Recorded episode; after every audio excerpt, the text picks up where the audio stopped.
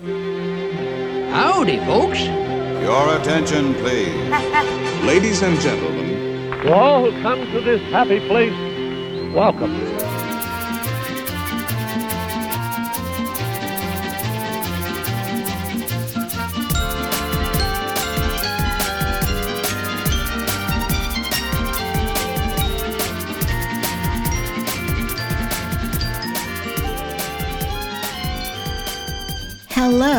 And welcome to Discoveryland.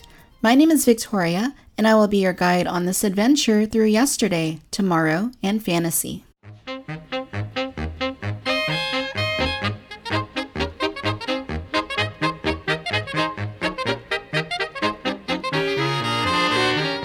I always end each episode of Discoveryland by saying that around every corner of the park is some hidden history waiting to be discovered.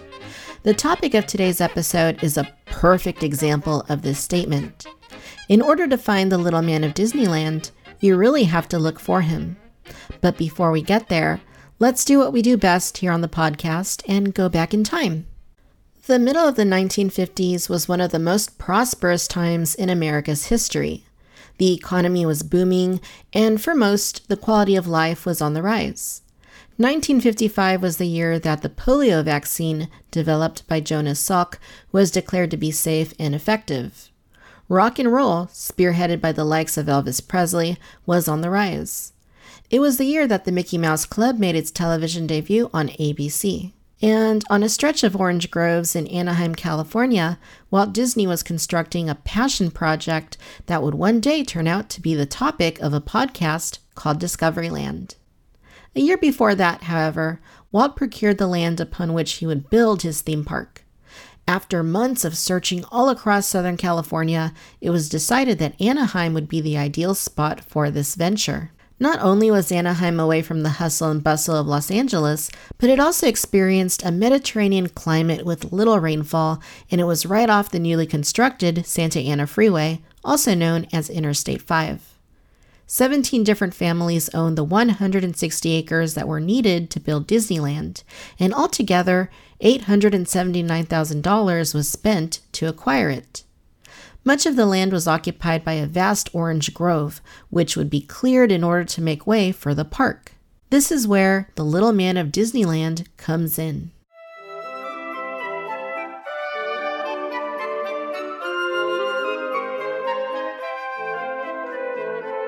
Little Golden Books have been a staple of many childhoods for generations.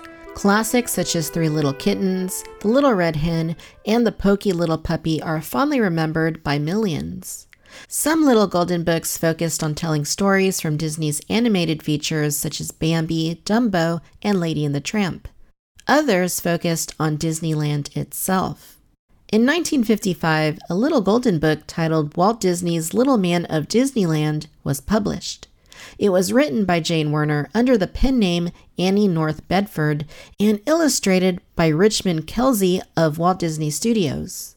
It's a very interesting story because of how it portrays the creation of Disneyland. The story draws several parallels to how the park was actually built. Little Man of Disneyland tells the story of Patrick Begorra, a little leprechaun who lives inside an orange tree on the land that will soon become Disneyland. One morning, Patrick sets out for a walk and is shocked to find Mickey Mouse, Donald Duck, Goofy, and Pluto in his orange grove. Donald and Goofy are carrying shovels and are preparing to dig up trees. When Patrick confronts them, they undermine him based on his small size. But Patrick, it turns out, is a magical leprechaun, the last of his kind in what he refers to as Movie Land. He uses his magic to splinter Donald's shovel. Mickey addresses Patrick's concerns about building on his land and explains that they are creating Disneyland. However, Patrick believes Mickey to be crazy, so he invites Patrick to the studio so that he can see the Disneyland plans for himself. Upon being invited into their helicopter, Patrick is frightened since he has never seen a helicopter before. Eventually, he agrees to tag along and is then whisked into the sky and becomes entranced with all the things he can see from above. At the studio, Mickey and Goofy show Patrick maps, designs, and artwork for things that will be part of Disneyland. He sees a train station, a roller coaster, and a boat in a jungle river, among several other things.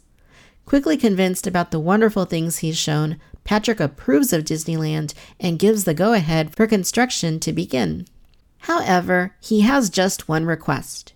When the park is built, Patrick wants to remain in Disneyland in a snug little house. Mickey offers to build him a new house, but Patrick declines. He insists that he wants a place out of sight that is hidden away. He and Mickey shake hands on this deal, and Patrick returns to the orange grove and watches the construction of Disneyland.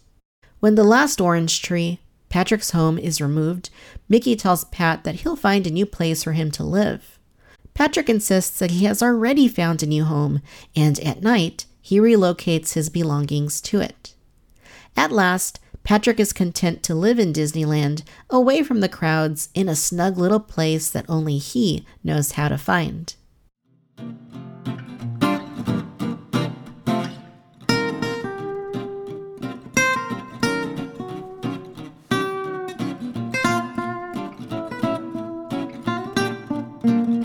It's truly interesting how Little Man of Disneyland depicts the creation of Disneyland.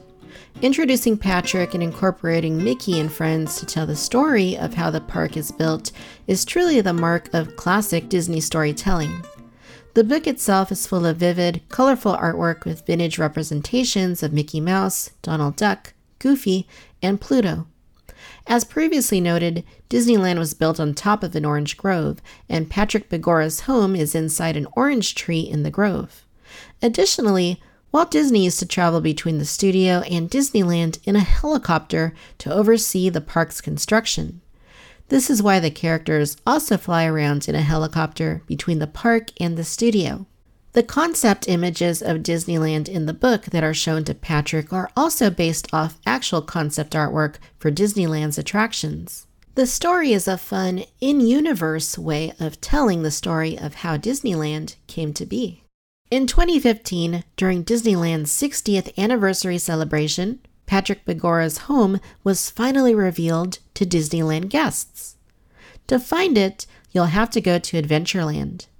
When you approach the entrance to Indiana Jones and the Temple of the Forbidden Eye, look to your right for a planter that contains a tall orange tree bearing the sign for the attraction. Then walk up to the planter and peer around the base of the tree. You just might see a tiny doorway with a small light next to it, as well as a small window and a vent. Perhaps Patrick is inside, escaping the hustle and bustle of Disneyland.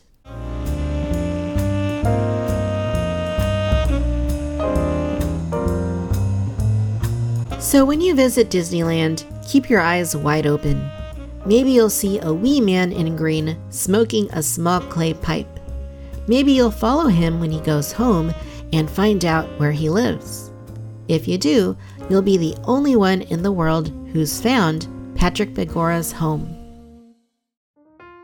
There's no place like Disneyland, and around every corner of the park is some hidden history waiting to be discovered. I hope you'll join me next time for another adventure into the vibrant history of the Magic Kingdom. I'd love to hear from you. You can write to Discoveryland by emailing discoverylandshow at yahoo.com or find us on Facebook and Instagram at Discoveryland Show and on Twitter at Discoveryland VC. Thank you. Ladies and gentlemen, Disneyland has now ended its normal operating day. We hope you've enjoyed your visit to the Magic Kingdom and that you'll be back with us again soon.